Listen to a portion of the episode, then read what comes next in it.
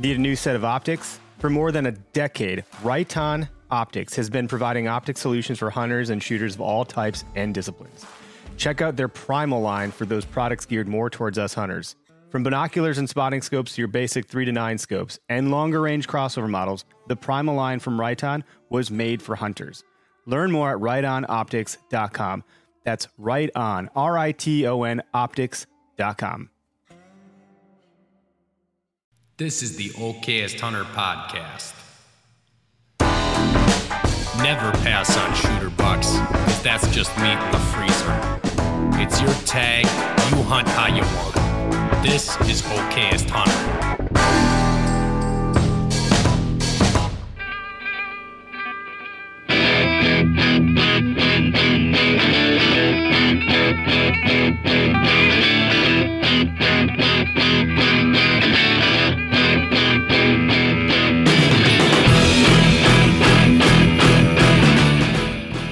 Hey everybody, welcome to the Okayest Hunter Podcast, coming at you from Oconomowoc, Wisconsin, out of the Okayest Hunter Podcast studio.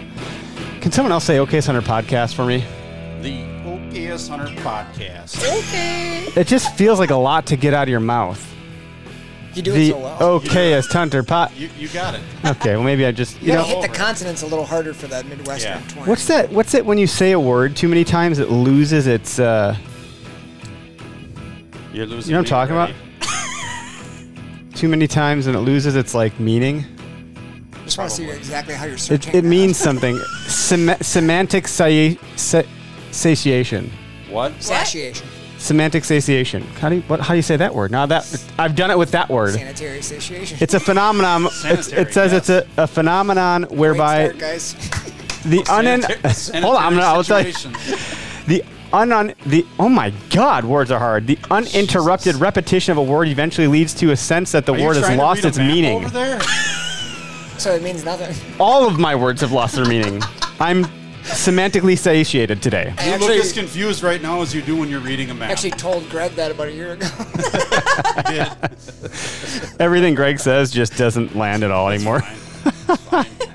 I have to make I'm a, used to talking to myself. It's okay. Yeah, we all do it. Our wives go, are you talking to yourself? yeah. Uh, who else am I talking to? Not you. Like, I wouldn't say that to you. Are you my wife? Wow. Where are Whoa. we? Wow. Whoa. That took a hard turn.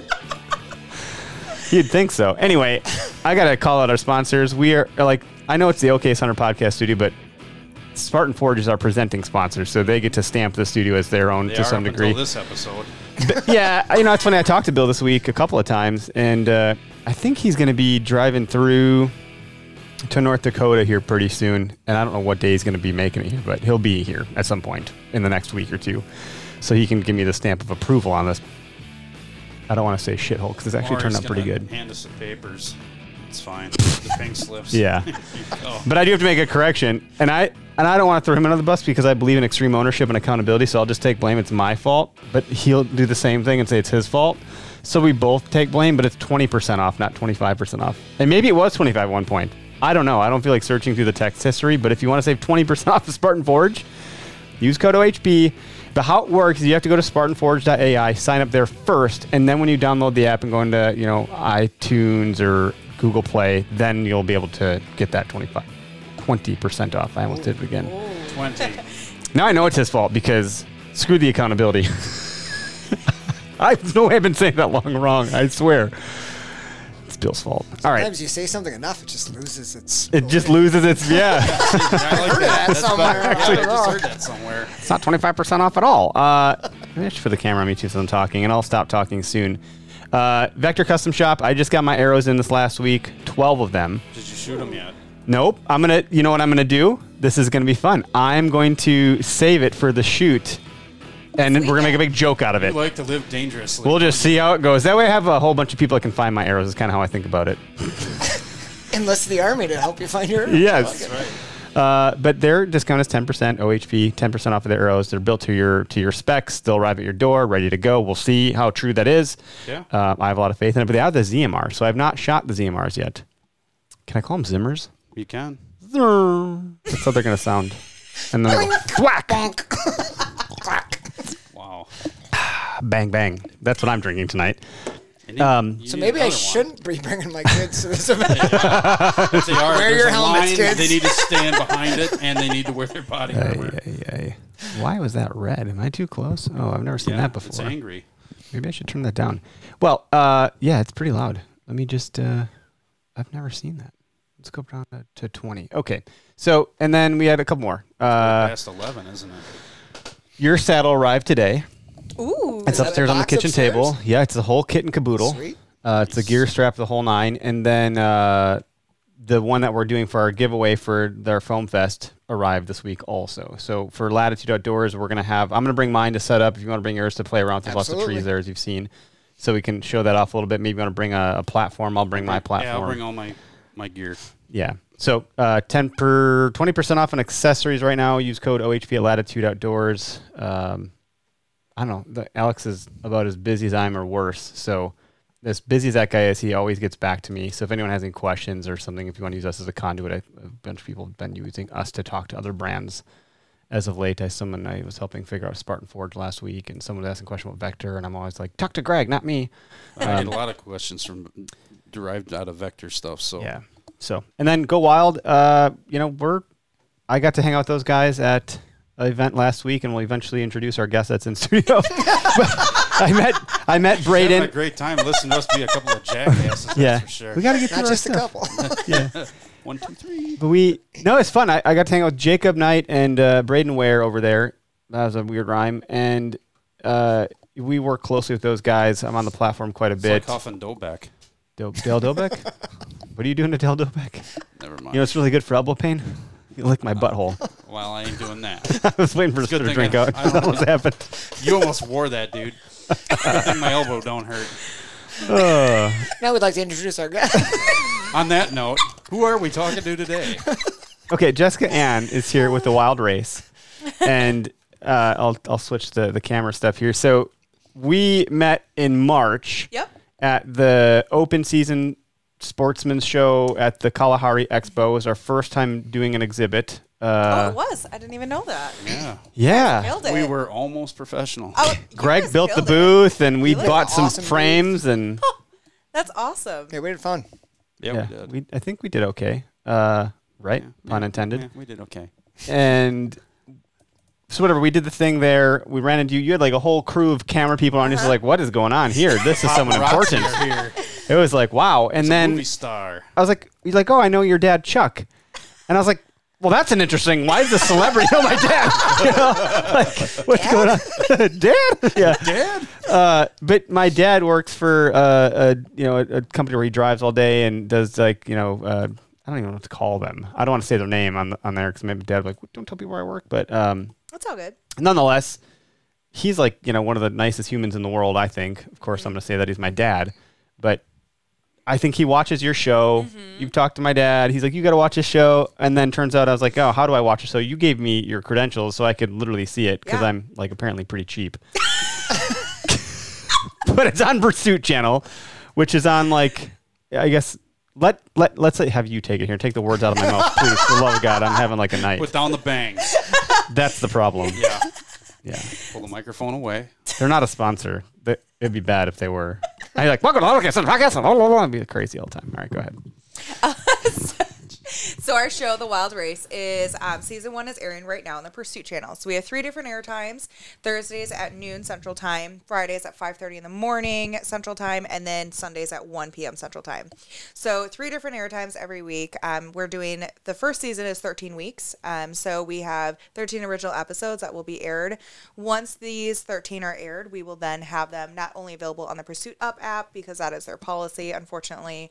A lot of people have asked if they can watch it on the app, which is free, but we can't. Um, unfortunately, the network does not allow them to go on the app until after it airs ninety days through their contracts with the network. Gotcha. So um, the other, other, only other option, if you don't have cable or satellite, to watch the show on the Pursuit Channel is to watch it on Sling T V. So most people, like myself, do not have cable or satellite, so I actually had to download Sling T V. That's what I did, yeah. To get it, and then that's why I shared my credentials, because some people are like, well, how can I watch it? And so we want, our goal is to, like, increase accessibility, right, for this year especially, um, seeing that there's, we're, we're getting great audiences um, and a different kind of demographic watching the cable and satellite, mm-hmm. but we want to get even more out there, right, and even more accessible. Um, so then we'll also plan on putting our stuff on YouTube as well once this is this season is done. So that's exciting. So yeah. Tell us about the like. Who who are you and like why did you do this? Like what where did this come from? Yes, like what Greg said. So it's a and we were just having this conversation. It was a it's a very um, kind of interesting background to the whole thing. But the Wild Race itself um, kind of started with this dream that I myself full time work as a nurse. Um, so my trade, my day job, you can call it slash mm-hmm. nice job, is working as a nurse. Um, but I came just one or two. I have two jobs as a nurse. Okay. I work just... two full-time jobs as a nurse on top of the show and everything else. Wow. So it's um, how did you clear your schedule to be here? I didn't. They were here early. Right? We were on time. Yeah. My Ring doorbell broke and my dog's barking. I'm like, yeah, it's probably Greg. And I didn't even like, yeah, I was like, I'm an idiot. Go ahead. Um, no, it's, it is very hard, but just like most of us in this, you know, in this industry, but just anyone pursuing anything entrepreneurship wise, right? Like we, you have to be able to really grind and put in that work. So mm-hmm. sometimes that requires us to work multiple jobs to be able to afford our dreams. So, um, but no, this actually started, are you familiar with S C I, Safari Club International? Yeah, yeah. So my grandpa actually started the chapter here in Wisconsin okay. many years ago, first chapter president. Um, so I started with those very foundations and those values that my grandpa instilled in me very long ago. And so my dream was to always take over his nonprofit, which was called the One Shot Hunt Club, that specifically actually targeted um, the communities in South Africa. So there, the mission um, for his organization at the time was to provide hope and a future for African children. So wherever he went and went into this community in South Africa because he fell in love with African hunting, was to actually um, give back. And so he saw a need, and so he used not only the resources he had, but the people that he met to be able to give back to that community. So what people don't know is South Africa hunting is, it's such a huge part of their economy. Like if it wasn't for hunting, it they would really struggle. Um, everything down to the harvested meat, every piece of the meat, because of course you can't take that back, gets donated actually to these communities, especially wow. where we were at. So, um, you know, it was amazing. So he's gone there. Um, you know, I grew up building Um, homemade wheelchairs in my basement at the age of ten. I mean, plastic chairs, bicycle wheels, and a foam pad. Anything to get the people that were immobile in those villages up and about. Um, wow, that's really cool. They did everything from building schools and assisting with donating laptops and, you know, providing not only food but supplies for these kids and for these families in that area. So it was really amazing to so kind of grow up. Was president, first president of Safari Club International for the Wisconsin chapter. Yep, and he and started it. He started it. it. So a buddy of mine, his dad was the president a couple of years back. Harry Ma- Harry Maddox yeah, and Shane yeah. uh, is yep. my friend. And uh, just thinking about, so then he, he goes overseas, does a hunt, and yep. falls in love with the community is what Absolutely. I'm hearing. Yep. Like, that's pretty cool. And that's, that's a- exactly what happened to me. I mean, I, so I went over, no one's gone over there. So I was planning to take over that organization, um, and that was my dream. My my grandpa was like, this is your high school graduation present to go over there. Unfortunately, he passed away my third day of high school year. So oh I never goodness. got to go, and no one from my family went back until this last May. So Jace actually came with us, and we went there for two weeks with my mom and my dad. Wow. Two, e- two cool. years of planning because of COVID, everything got canceled. Yep. So I and think of that. Through all of that, right, so we had this plan in twenty twenty. COVID happened. My mom got diagnosed with cancer, oh and it was just... We're like, are we ever going to make it? Wow. So we finally went to the same place that my grandpa became best friends with over there in the same communities that he helped with, those very same community.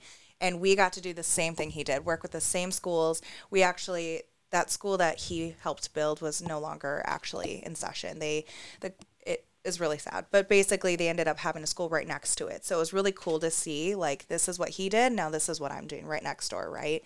Um, but we got to do the same thing through all of our sponsors. We were able to, I think, Vortex themselves donated like twenty-five hundred dollars worth of shirts for the kids. And then we were able to go in schools and get them school supplies and toys, and then um, go and take money that was donated and put that back in their economy by purchasing from them their blankets, additional food, filling their pantries, filling and going over to these villages and handing out blankets. And what I was not aware of is that there what's super interesting is at the first of the month, if you don't have the money to pay for your electric or your heat, you don't get it the whole month.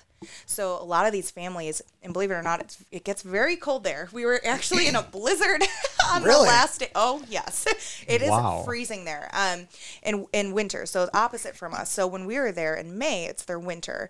And so the guy that um, is my grandpa's dear friend, Francois, he would actually go and cut up wood on his own land and bring it so that they would have heat in their house. And then we went around and donated our, our blankets that we were able to get for them, and then also give them food. So they, that little community, there was fifty-two families that they helped in that little tiny community, wow. which was not very big in itself. So it was really amazing to kind of continue with that legacy that he started many years ago. Um, and so based on that, you know, and those values and beliefs that he instilled in me so young, like everything from Wisconsin Northwoods, you know, hunting and whitetail hunting, growing up doing that ever since I was like six. Um, you know, we've, I have this huge love for South Africa. And like you said, fall in love with that community. I mean, those kids, I don't think there's a single episode where I'm not crying. I mean, just the families you see, the kids, like just knowing like how much of a difference that you're making. And so that's where I gets put you perspective together. To be back here too. Oh my goodness. It, it makes does. You feel like a little sick probably. Oh yeah. It's, It's very eye-opening. Not that see. That's inherently bad, because you don't know how others have it if you've never seen yeah. it. Mm-hmm. But that perspective that you get, it, it kind of lifts your uh, awareness of things a little bit. And it, it does. It does. And I feel like it really put that fire underneath me to be like, this is more that that feeling I got of giving back and seeing what I can do with the meat that I harvested. Beautiful, beautiful animals. But I was able to use that in a way to also give back. I'm like, this is more of what I want to do, right? It's just, it's almost like that amazing feeling that you can't just recreate over and over again unless you continue to do that. Mm-hmm. And so um, that's why we started The Wild Race, right? And so it's a dream of mine to not only use those values, but to create my own legacy along the way. So, and what, what, why the name? What uh, can you unpack that? Yeah, so the Wild Race, um, it's the race to change the future. So my goal is to be able to, I, I see the kids as the future. Like our youth are our future. We want to be able to give those kids an opportunity to close a lot of the gaps and a lot of missing pieces that these kids aren't given. Um, we had a great conversation even earlier today about good work, good hunting ethics, good work ethics, and then bad hunting ethics, right? So if we can get with the youth and be able to teach them early on or nip those bad habits out and be able to identify resources or oppor- opportunities of improvement, teach them to be good sportsmen, to have those good ethics so that the farmer that you just asked to borrow, you know, lease their land or go hunting on their land, they welcome you the next year instead of, nope, this person ruined it for us, right? Because they left behind trash. They didn't respect my land. They There's didn't respect my property. Absolutely. So if I can do anything, it's to give back and to make that difference and to be able to teach and educate these kids. So we travel all over. We actually go all over the, um, well, not world, but the nation, and we hunt, we fish, but we focus on that very community.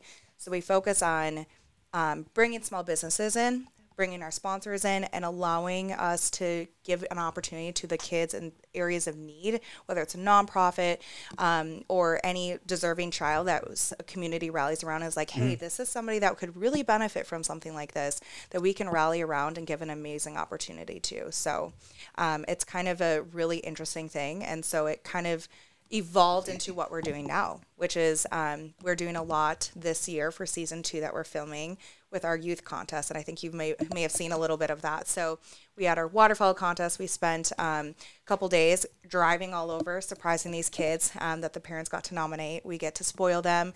But with every hunt that we're doing with them, there's a safety education day that goes with it. So we invite our sponsors. Like on September eleventh, we're at Wern Valley in Waukesha here. Yep. I used to work there when I was a kid. Really? Yeah. I took care of birds there. And I, I used to, back before it was all automated buttons, I was one of the kids. They pulling the thing, driving the farm trucks, burning the cardboard. It was pretty great summer job. It's they are amazing. They actually welcomed us with open arms. So we um, are going there on Sunday, September eleventh, with the, all six kids for the waterfowl hunt um, and their families. Okay. And we're making them lunch, and we're having um, we're having the guide that's going to be out taking us guide um, hunting that weekend. bring out the A-frame blinds, bring out the layout blinds, teach these kids how to, how not only to be comfortable in these different types of blinds, but how to use a firearm in these blinds.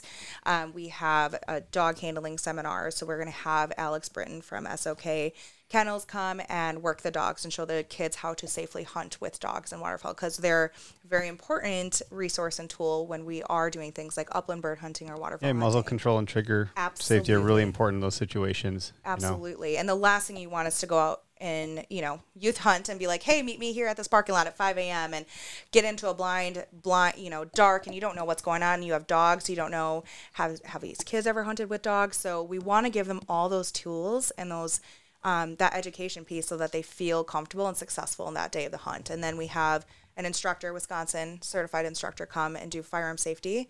We'll have the kids doing some firearm practice.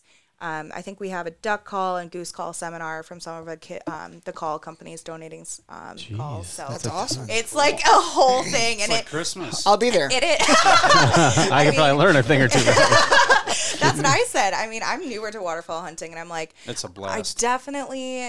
I am not a good caller at all. And so I'm like, I'll definitely be taking a few tips myself. But honestly, less calling is the be- the best. If you got good decoys and you know how to set your decoys in to work with the wind and, and your location, scouting is always key. But you don't honestly need to call like a lot of these people are calling. And yeah. That's just been my experience, but I haven't gone in a few years. So just uh, j- use your decoys. Just like turkey hunting. I mean, you're, sometimes you're better off just shutting up. And with the amount of, you know, if you're on public water, mm-hmm. there's so many other people highballing at ducks, and the ducks know what they're they're getting blown at, and they all know another hen mallard doesn't sound like that. So just let your decoys do the work.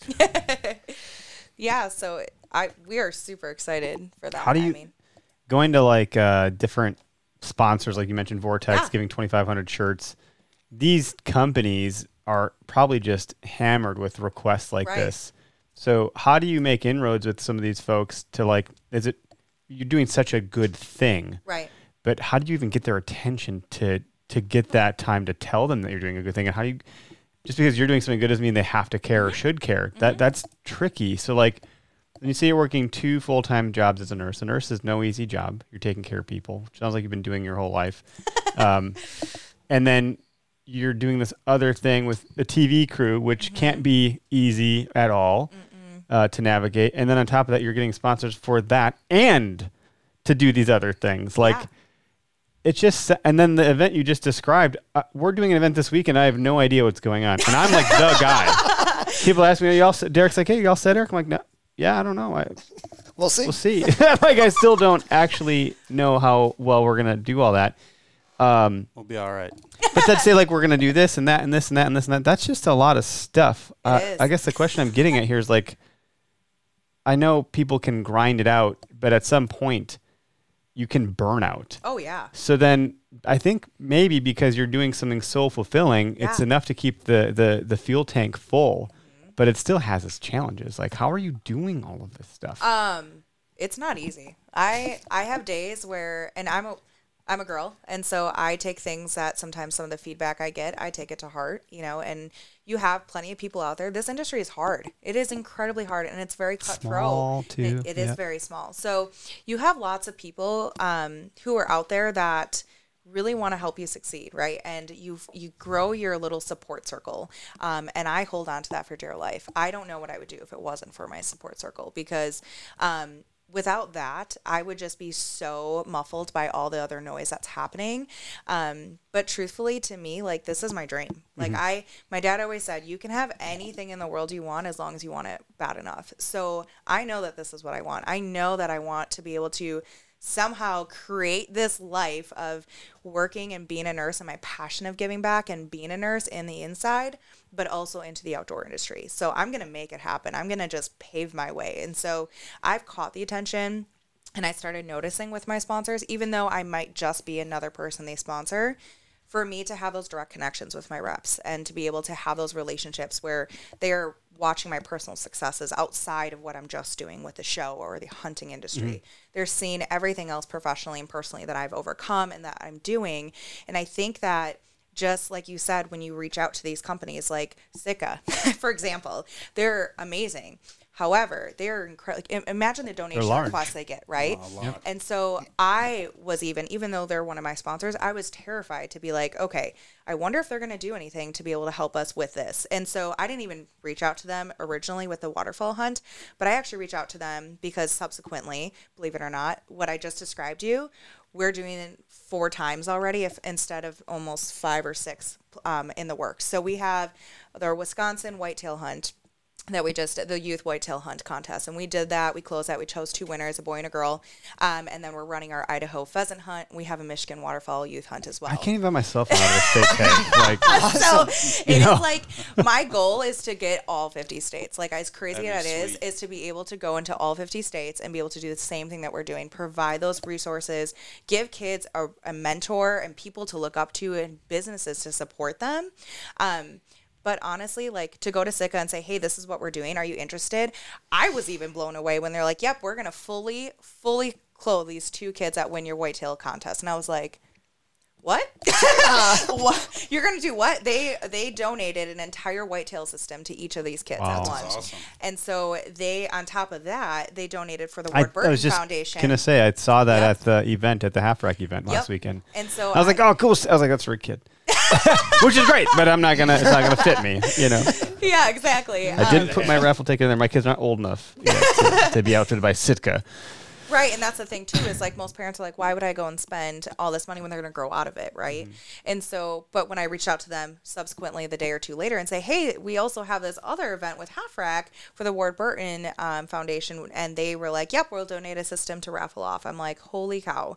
So um, they've been in an. And lo- lately, in the last few months, I've seen them pay attention to my social media pages a lot more, message me, comment, private message, and say something back after I comment um, or post something and tag them in it. Well, so. People don't realize is these large companies, even like a Sitka, they have small marketing teams. They do. It might be two people or three. Yeah. Uh, maybe for them it's four or five, but it's never what people think. Right. And because they're such a small team but such a big company, there's a really weird shift in perception about what people think about some of these organizations.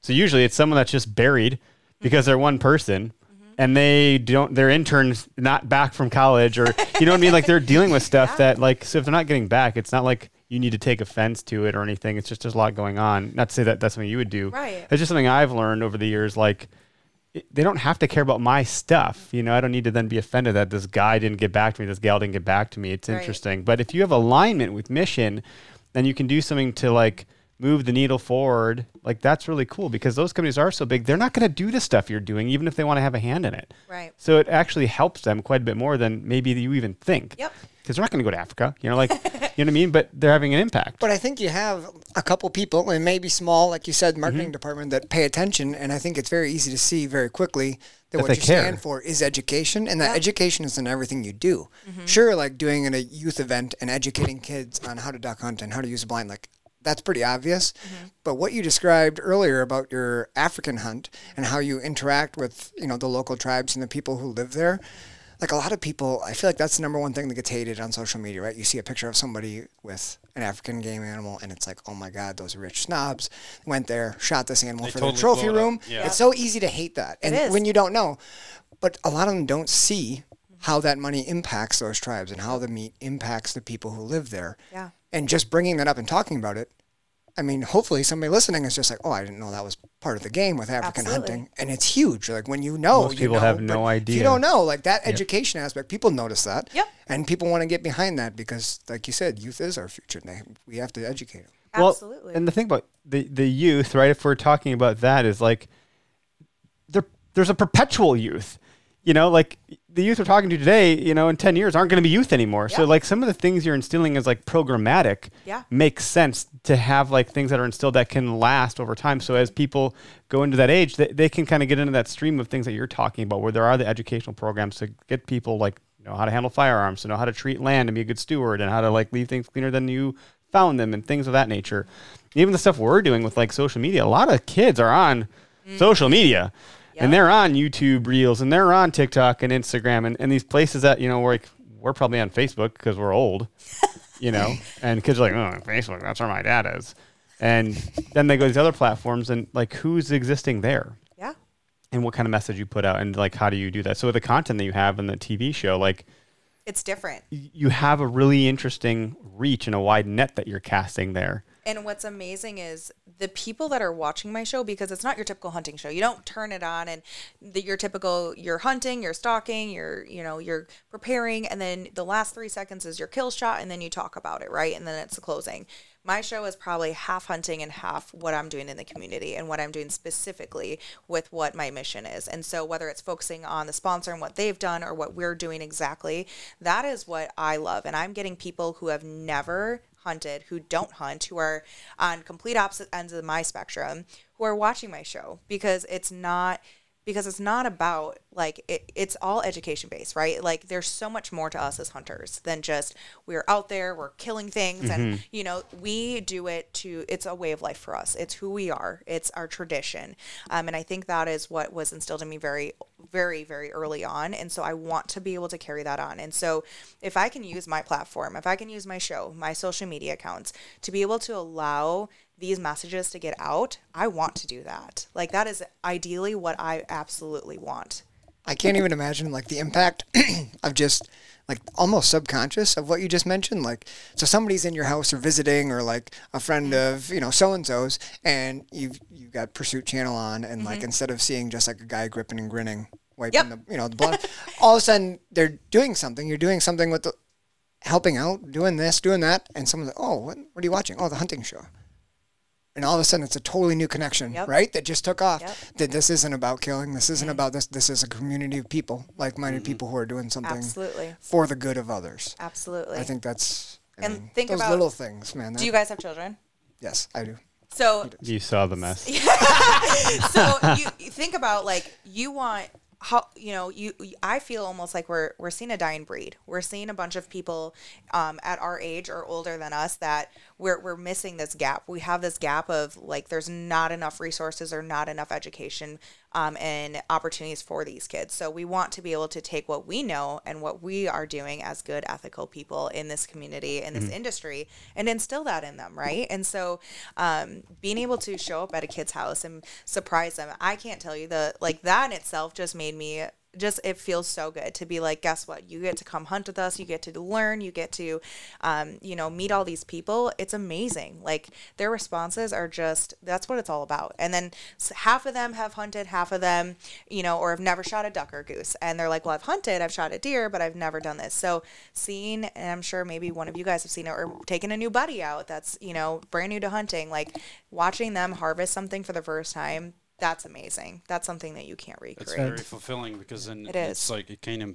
it almost came full circle because you helped them learn some things and they succeeded. Yep. And then they will probably get somebody else involved, and they will probably then at least, you know, be able to uh, educate other people, um, you know, and get them interested and be able to show them like, hey, this is what I got to do. This is what I'm going to do. Like, do you want to come out with me um, and continue? But if we show them the right the first time, we don't have to crack those bad habits, and we don't have to worry that they're not using the right, you know, they're, that they're being safe ultimately. You mentioned that right in the beginning is like not teaching the bad habits yeah. and doing it right from the start. And that just perpetuates when they develop this desire, this love mm-hmm. of it, and then they obviously are going to teach their kids, their yep. friends, and they're already knowing the right way, so that's naturally what they're going to share with their friends. And Absolutely. It's just going to continue that. And if they see somebody out there doing something that is not safe or not right or is being a bad sportsman um, in whatever way, that they're maybe able to correct that or f- find that as an opportunity to go in and make a better situation from that. one hundred percent. Cool.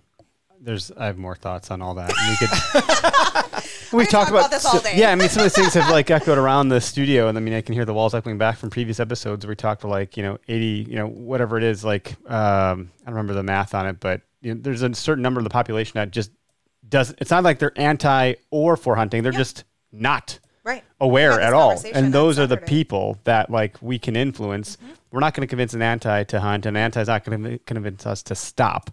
Those are words again that are hard words.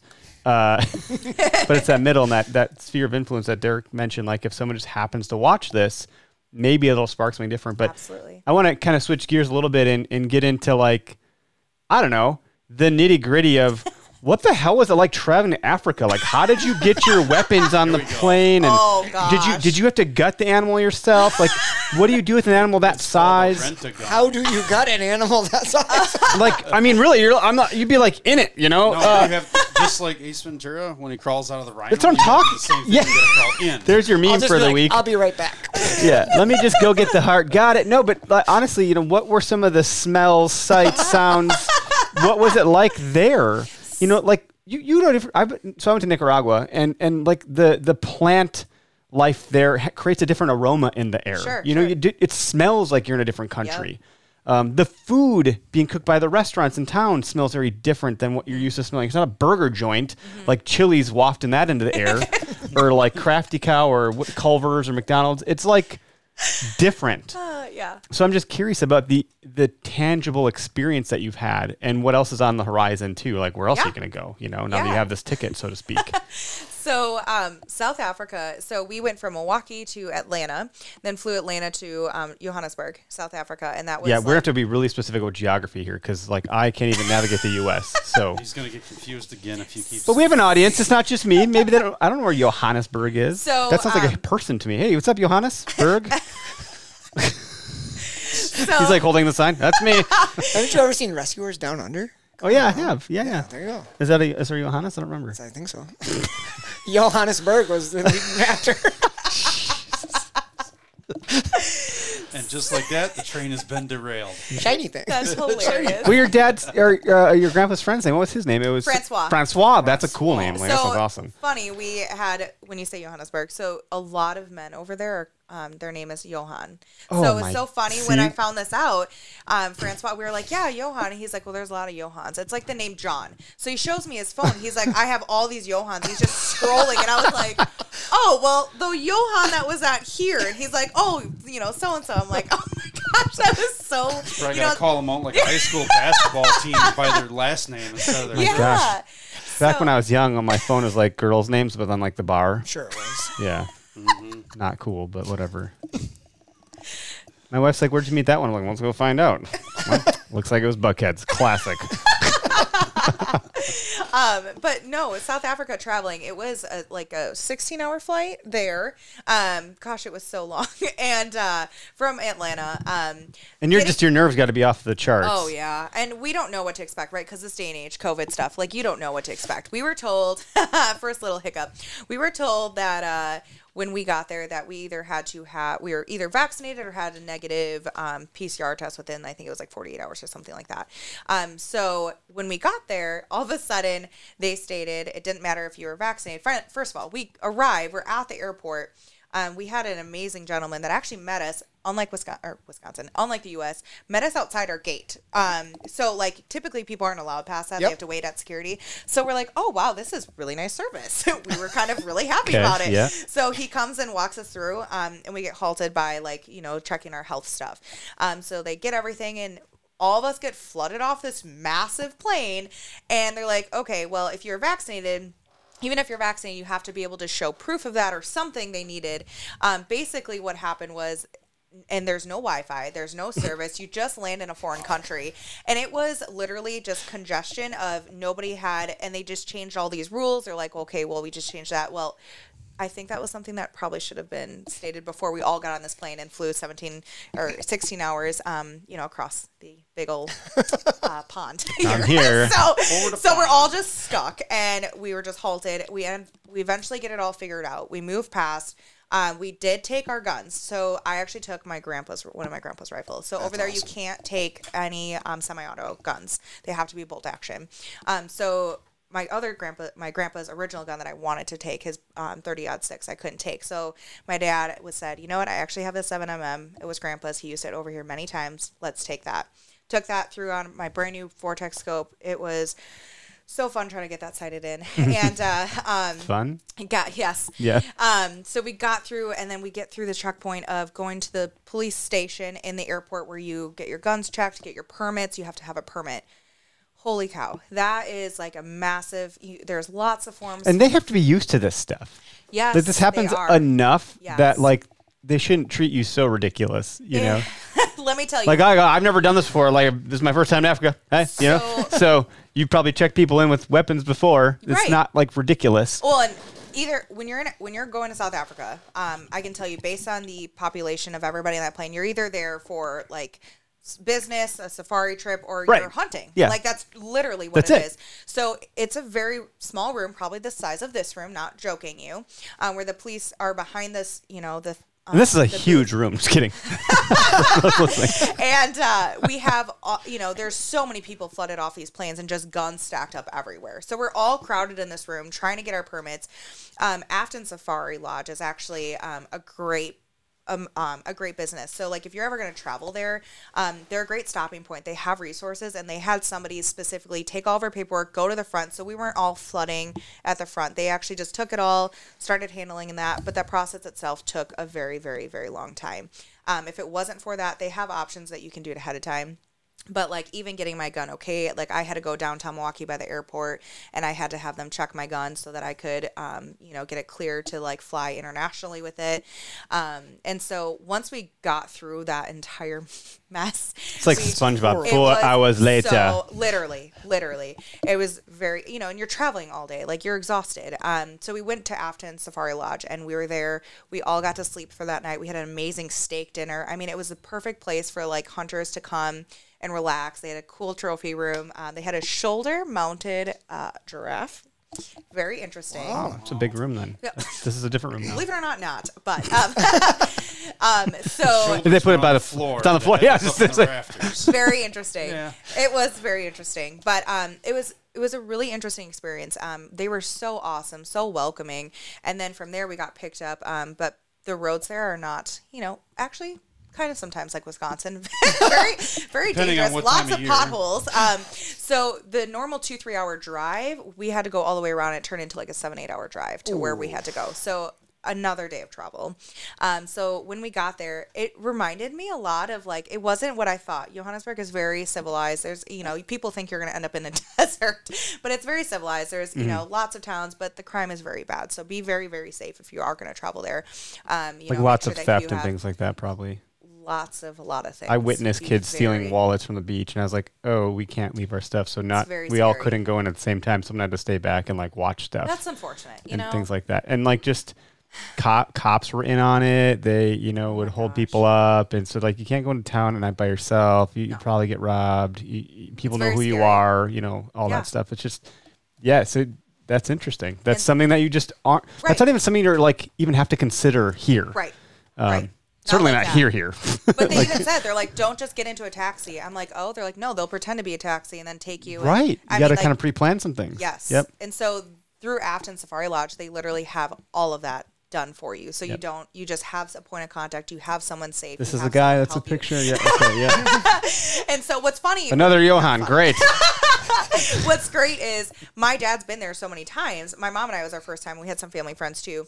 We had um, some context. My dad was able. I would have never. Well, Johan, I haven't seen you in so a long time. Without my dad, or without my dad. Yeah, well, without my dad. Um, but he knew all these people, and it was very nice to see. I'm sure for him especially, familiar faces. But uh, when we got to the lodge, it's it was amazing accommodations. I mean, the thing that blew me away, and I remember he said they do daily laundry. I'm like, yeah, okay. So. No, like quite literally, you put your clothes in this this hamper every day, and they the maids come the minute we left for our morning hunt. First of all, five star meals, all, four meals a day. Like it was. On- and what are you eating there? Like what are the meals in Africa that um, you're getting from the resort? A lot of it was the game meat, which was awesome. They made amazing dishes from the game meat. So we do eat the meat that we harvest. However, ninety-five percent of it gets donated. Um, so, I mean, every night we had whatever somebody was able to harvest. We had an amazing backstrap where we got to test all the different meats. Um, and it was just amazing. Just good meat sweats. keep it, co- keep it coming, yo- keep it, it coming, Johan. So bar and start good. It is so good. And so it's just, um, but yeah, I mean, the food was, the chef there, he, whatever you wanted, he would make if there was something that you couldn't eat, but it was constantly just, I mean, I think I just have videos and videos and pictures of just all of our meats. And then the end of every meal, because it's not like they can't stuff you enough. They have this gourmet dessert that they come out, and I'm like, we can't. I thought I was going to lose weight coming out here, like hiking and walking miles and miles. Do you want dessert? Well, I mean, I didn't, but now I kind of do. Yeah. I'm like, what is this? Sounds like, like my Disney cruise. Yeah. I actually came back learning twelve new desserts. Yeah, literally. I'm like, hey, guess what I'm making Cheers. tonight? It was great. Nice. And, like, you know, we had Wi-Fi there, so I was able to send back, like, Snapchat pictures, like, what's for dessert tonight? I'm like, that's, like, the thing that everyone was like, no, what's for dessert tonight? Like, I have to see this. Um, but, yeah, laundry every day. You put in a hamper. I probably came with way too many clothes. I could have just gotten away with two outfits because by the time I came back for dinner, my clothes were folded and cleaned and washed and on my bed. Wow, every wow that's single better day. Than that's better than Disney. So I'm like, and they where probably put a mint with it too. Uh, their chocolates, mints, they had. They, and when I say clean, Greg's they in Africa. Clean. Like everything was so clean, and it was very. I was I was surprised by the combination. You know, th- this is like a bad reference, but like Hotel Rwanda, which is like a thing in a movie. But like, oh, here we go. But just thinking about like before all that went down, how yeah. beautiful that was. Right, right. So yeah, sorry. Wasn't that from like that like Blood Diamond movie? No, well that's a different movie. Oh, uh, but also I think in that movie they're like. Uh, yeah, this is Africa, you know. Yeah. They're just like writing it off oh, like that everything's guy, uh, Johan was in it. Yeah.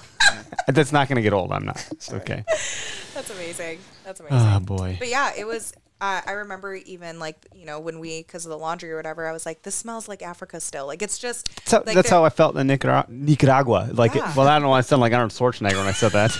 I can't do accents. Did you get to the Japa? You did a Japa in Nicaragua. You know, going.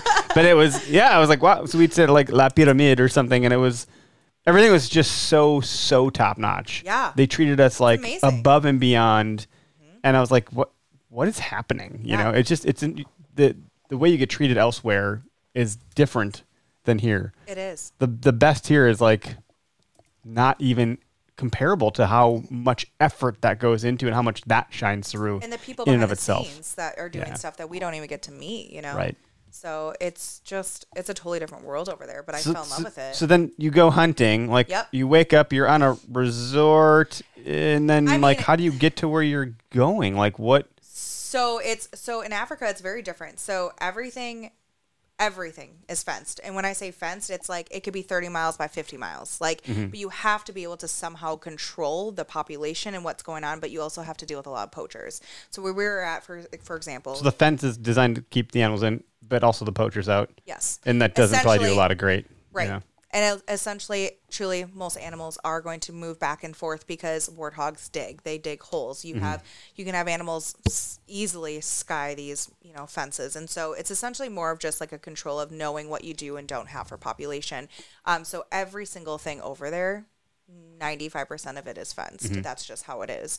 Um, but like I said, it is no easy fret. When I, I went over there and my number one was a kudu. I saw kudu maybe twice the entire time. And we covered some every day. I mean, blisters on our feet, walking for a mile every day, morning to night. Those are cool animals. It was just unreal. So and did you we say did s- two weeks? Sorry? Is it was about, about like how long? Just, yeah, fr- from start to finish with the two travel days in the beginning, two travel days in the end. It was about a two-week trip that we okay. did. Sorry. So, no, you're okay. Um, but it We're was, overusing the word sorry and Johan this, on today's show. Sorry, Johan. If we're you know, like playing bingo, you'd have like the corners covered here. They'd all be, they'd all be Johan. The middle star would be sorry. I'm just trying to be nice because we're talking about nice people. It feels good to be nice. It feels so good to be nice. But yeah, it was um, it was a very and the terrain over there is not what you would normally see. Like you would think again, like South Africa, like without knowing the terrain, it's a lot of desert, and there is, but there's a lot of hills, a lot of I wouldn't say mountains, but lots of big hills, rocks everywhere. I'm just I mean, thinking lions. So we didn't have lions there. The okay. neighbors did, which is crazy because they were miles away. But in the morning, um, very sad situation. But in the morning, you can hear. My God, did them. Someone get eaten? No, okay. He just decided to have a couple lions, but in a very small area, which is not ideal. Interesting. Um, and so it was a, um, it was a neighbor, and so um, it was a very unfortunate situation. But hmm. you could hear them roaring. I'm like, is that what I think it is? And they're like, yep, that's those are the lions. That's that's lions. And it's like in the, you know, as the sun's coming up and all you hear is just this roaring. I'm like, so surreal, but also kind of crazy, right? Like, yeah, holy absolutely. Cow. And then yeah. to know that they were like how many miles away and you can still hear that. That's insane to me. It's a whole it's new insane. Level of goosebumps. Yeah. It every is. Now and again, you might get like the occasional wolf or coyote howl if you're in the Northwoods or yeah. not you know, coyotes down here oh even, gosh. But like that's not, that's chilling in and of itself. But a, a lion would be like, wow, what? Yeah, like, well, because we don't they live in packs, you know?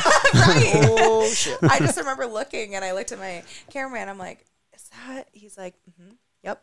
And he's like, oh, yeah, those are lions. I'm like, oh. And you see that rock over there? That's Pride Rock. Pride Rock. Can we go hunt over there? Yeah. Where are the hyenas at? Those things are freaking nuts, too. Those matriarch hyenas, those things are freaking, they'll tear you up. So one of our fun things that we learned that South Africans do is they... We decided one night because we started hearing um, like jackals essentially that were howling. So like similar to like a coyote. And they're like, we're going to go hunting. And I'm like exhausted, right? Like you've been walking, you've been hunting all day. And we're like, screw it, let's do it. So we go in. Yeah, you have to get all truck. of the experiences. Exactly. Go in the truck. And they're like, all right, we're going to we're going to do this. We put a collar out. We could hear them. It was so wild. We unfortunately did not harvest a jackal, but just the experience of going out and just yep. trying to do that. We had somebody, um, we had one person on the ground.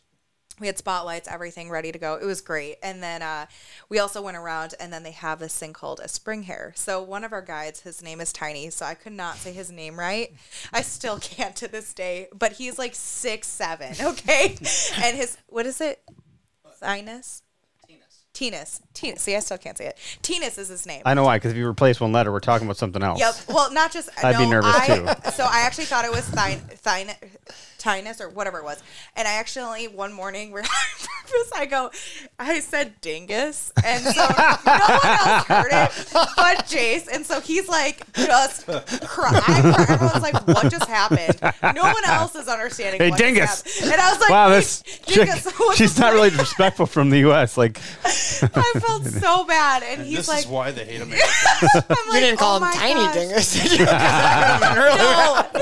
So I finally was like, "Okay, I can't say your name anymore," and they just kept trying to tell me. I'm like, "That's it, Tiny. It is. You're, it's stuck." So Tiny starts, and he's like six, seven, right, and just hilarious. And he full blown stops the truck, um, in the middle of like. All of a sudden, we he sees something. And we're like, what are you doing? Jumps out. I barely puts him in park and just starts taking off. And we're like, where is he going? Is he feeding us the lions? And they have these things called spring hares. And it's essentially, it looks like a mouse, but also a rabbit, but also a kangaroo. Like, it's the funniest thing. So it looks thing. like, uh, what are those things called? Chinchillas. Oh, it's like Almost a big chinchilla. Like, it's so funky looking. So again, I have no idea still to like until it's I googled to it. The jackalope. Did we talk about kangaroos on last week's yeah. episode? Oh, so weird. So. No, that was on a, no, that was on the podcast I did at the oh at the event at the event. That's we were asking the D N R warden if it's legal to shoot a kangaroo if they're just happening to be hopping around. Oh yeah, around. that's oh. what they look like. Oh wow, yeah, it does look a it's lot like so, a kangaroo. Okay, a rabbit so kangaroo. Strange. It's so strange, but it's got like a mouse-like face. Mm-hmm. So apparently over there you chase them and you like pull them out of the hole and then oh my some gosh, people what? T- you chase them and like it's a thing that they do for like fun. Are they messing with you? No. No, you I go chase so it. You pull it out of my tail. I didn't get out. So what's crazy is he just takes off booking trying to chase after this thing. And all you see is like his flashlight flying in the, like in the distance. And he is looking for this spring hare that he just saw, and it went down into a hole. Um, but sometimes they go in and try to find, oh my gosh. And I he cannot, never came back. Right? He never came back. I heard the lion roar. That was the end of it. Guys, uh, what Too happened? Close to Pride Rock. But the other thing they do is they um, go up to almost like cows here in Wisconsin, right, or the Midwest. Mm-hmm. They go up to sleeping ostriches, and they like, you know, go up to them, and you can jump on their back, and because you can do ostrich races out there, oh, you jump on rodeo. their back and take off with them. Those things scare the crap out of me. Me there's, too. There's not a snowball's chance in hell that I'm climbing on ostrich's back. He was almost. They're basically almost dinosaurs. They're like a velociraptor. He he. Om- not at that time. None, really. No liquid courage at all. It was insane, and so like just. The, did you know the ostriches? Their heads don't move when they run. Well, that's like, I believe that. That's like, you know, you put a GoPro on a chicken and it's basically like your gimbal, you know? Really? So. It's crazy. I was like, he was telling us, all, or um, Tiny was telling us, he's like, their heads don't move when they run. And we're watching like a whole bunch of them just they're taking just off. And I'm like, uh-huh, yep, they're not moving. Like, it's just fascinating. Yeah. But they're huge. They're absolutely huge. They're scary big. At the zoo, you can get pretty close to them. No, the way they designed the fence, and I'm like, oh, really? They're taller than you, and they could peck the crap out of you. Can you imagine the size of that drumstick? That and those damn kangaroos, they look like they're ripped. Like, what is with the kangaroos looking like they're on roids? I don't even know. They are. Like, one guy, the one kangaroo had that guy's dog in its arm. Oh, and it beat it up. Yeah. It was just punching the dog. Like, what the heck is that all about? If I saw a kangaroo pick like up my canines. dog, I'd be like, this is not okay. We did. We talked to somebody about this. Well, I did last weekend. We got all about did kangaroos. That, this is a conversation we? I'm not privy to, so I don't know. Well, I now don't, you I, are. Wow. Listen. Listen. Now you know. Now you know. Kangaroos are on steroids. No, we're just making stuff up now. Uh, but just, no, it's really cool to hear some of that stuff. And like, as being someone who hunts here uh, for whitetail, right? You know, that's primarily our demographic, uh-huh. you know, and we talk to people that hunt elk and mule deer and, and things like that. But I don't think we've talked about Africa. Is it the South African part? Is it, or South Africa? So Is South Africa, it's the most southern, like, um, part of the entire country. Okay. And football's big over there, right? Soccer. Like soccer, football. Yes. Yeah.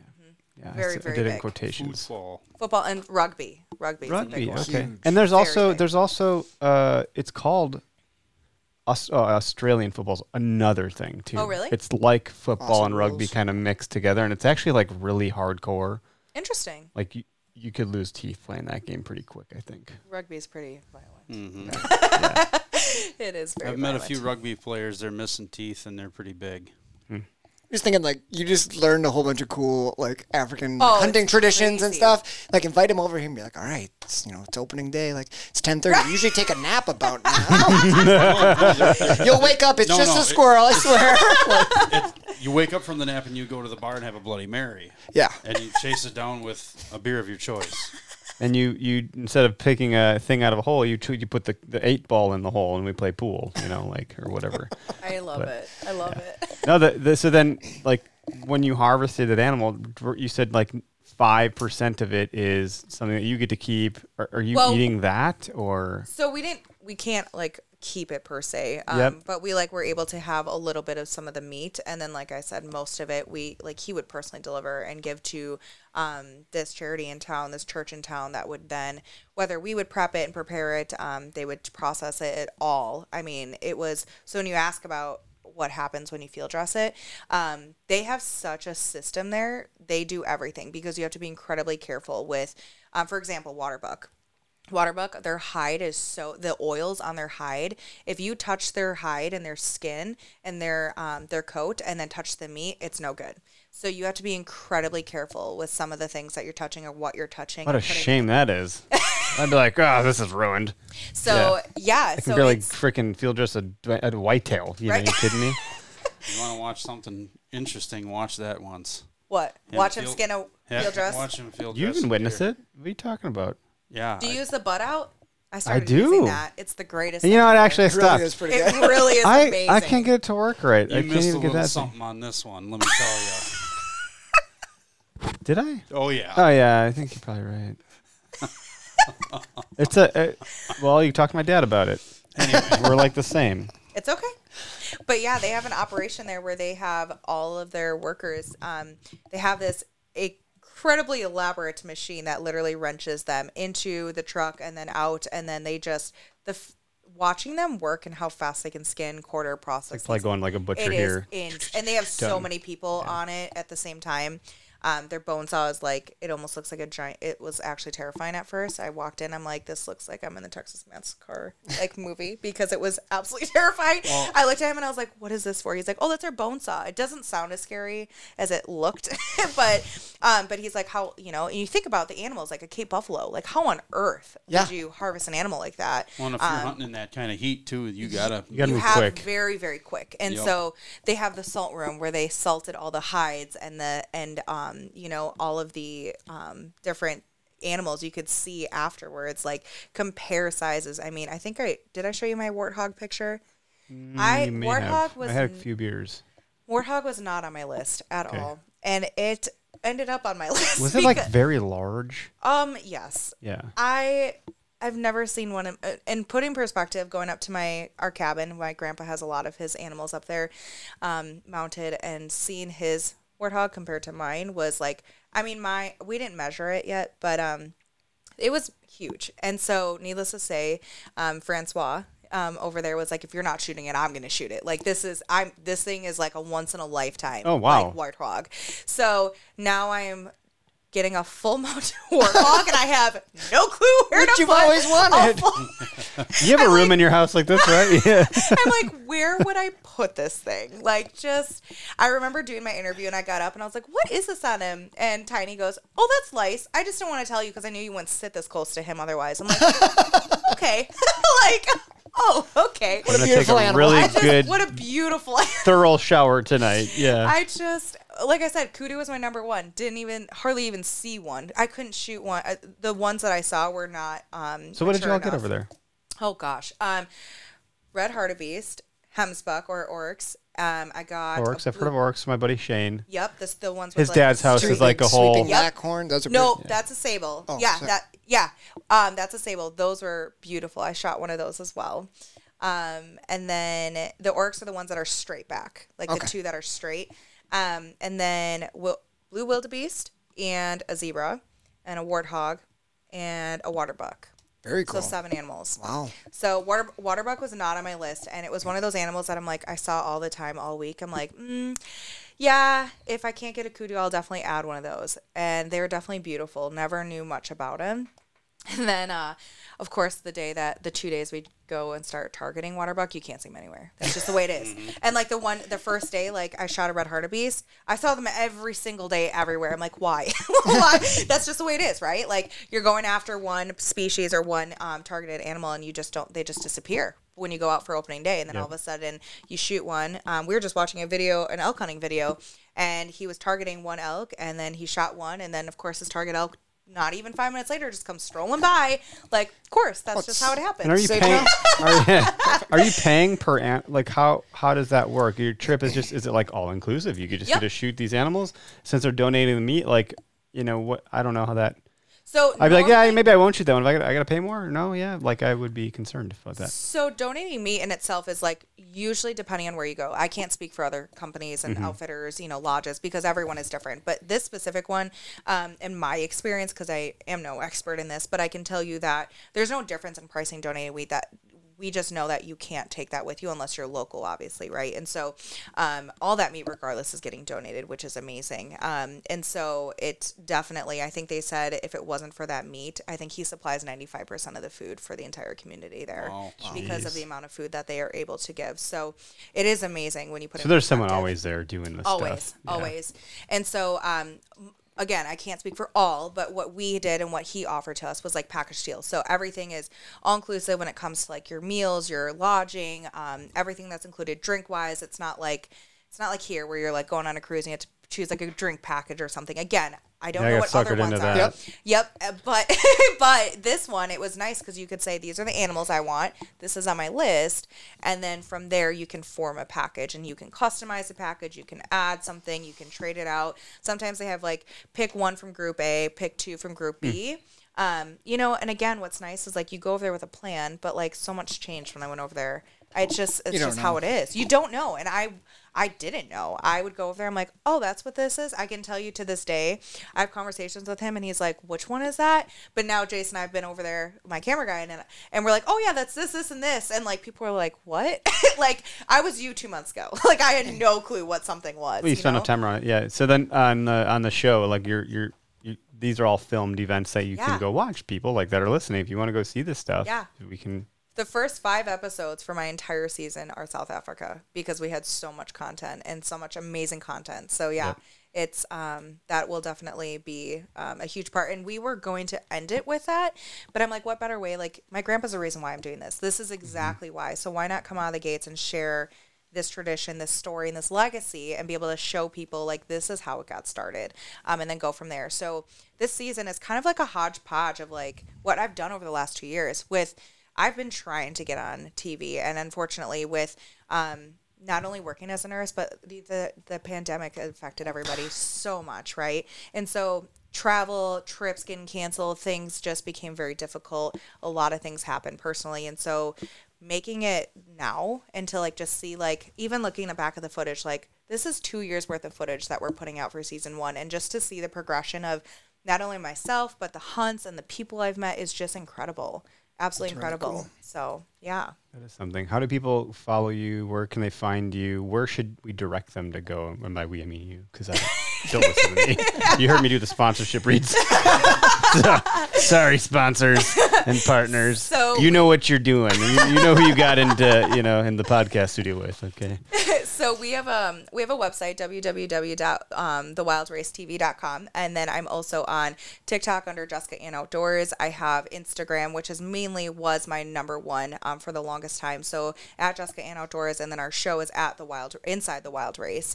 Um, so that has a lot of we're growing that platform. So like most people, I am wearing multiple hats. So I'm running not only technically, we just we've had this conversation like five or six different platforms, plus the website, plus, you know, coordinating all these. And I tell people, like, I can delegate somebody to make a phone call, but who's going to make that connection with that person at the end of the day, right? Like, I want to be able to know who I'm working with and developing these relationships with. So yeah. Um, but yeah, it's great. So definitely. And then we just started YouTube, which will is also Inside the Wild Race. So we're starting to get to that point. Um, we're growing that. Yeah, are you allowed to put out to YouTube it's based on the contracts? But I imagine, so if you ever want any help with micro content, I could probably steer you in some fun directions there. Uh, but I imagine there's probably some clips you could put out to YouTube. So, um, we have to, um, My you, you can't make it like the exact episode. You have to make a few changes to it, whether it's a song, couple clips, and then you can publish it. So, um, but moving forward and for season two and subsequent seasons, we do want to be able to um, somehow create a way that our viewers can a also broader audience, yep, yeah. to have that broader audience to be able to access that right away on Just YouTube. Twice the work. Just Three no big times deal. Work, no yeah. big deal. You'll be fine. You'll be. It's a ton of work. Jace, you got it right. It's a ton of work. Sounds like you guys have all kinds of time. As but as you like, get more people like to, to buy in just through like the mission that you're doing and the work yeah. that you're putting out there, I think some more people, you'll become a magnet to this stuff, and some yeah. more people come in and you can start to scale your efforts and bring people in to do things that and you were doing. And that's the thing. Absolutely. Like, yeah. And this is, it sounds like most, most businesses are like that. You know, the, the E-Myth uh, is a book that talks about like, you know, you're the entrepreneur. You have to wear these hats first, create the blueprint and absolutely. Like document how to do stuff. And then other people can come in under you and they yeah. know how to do it. And then you can say like, look, I did that. Absolutely. You know, so you're really leading them from the front, which is important as a leader, absolutely. I believe. Um, well, cool. Thanks for hanging out with us in the Okayest Hunter podcast studio. Absolutely. Um, Thanks for having hopefully me. Hopefully it lived up to your expectation of what you've seen on the internet. You didn't set the bar too high, I hope. Yeah, we try not to, really, for that reason. But no, now that folks know where to find you, that's great. Uh, yeah. If you guys, you know, want to go follow them, please do so.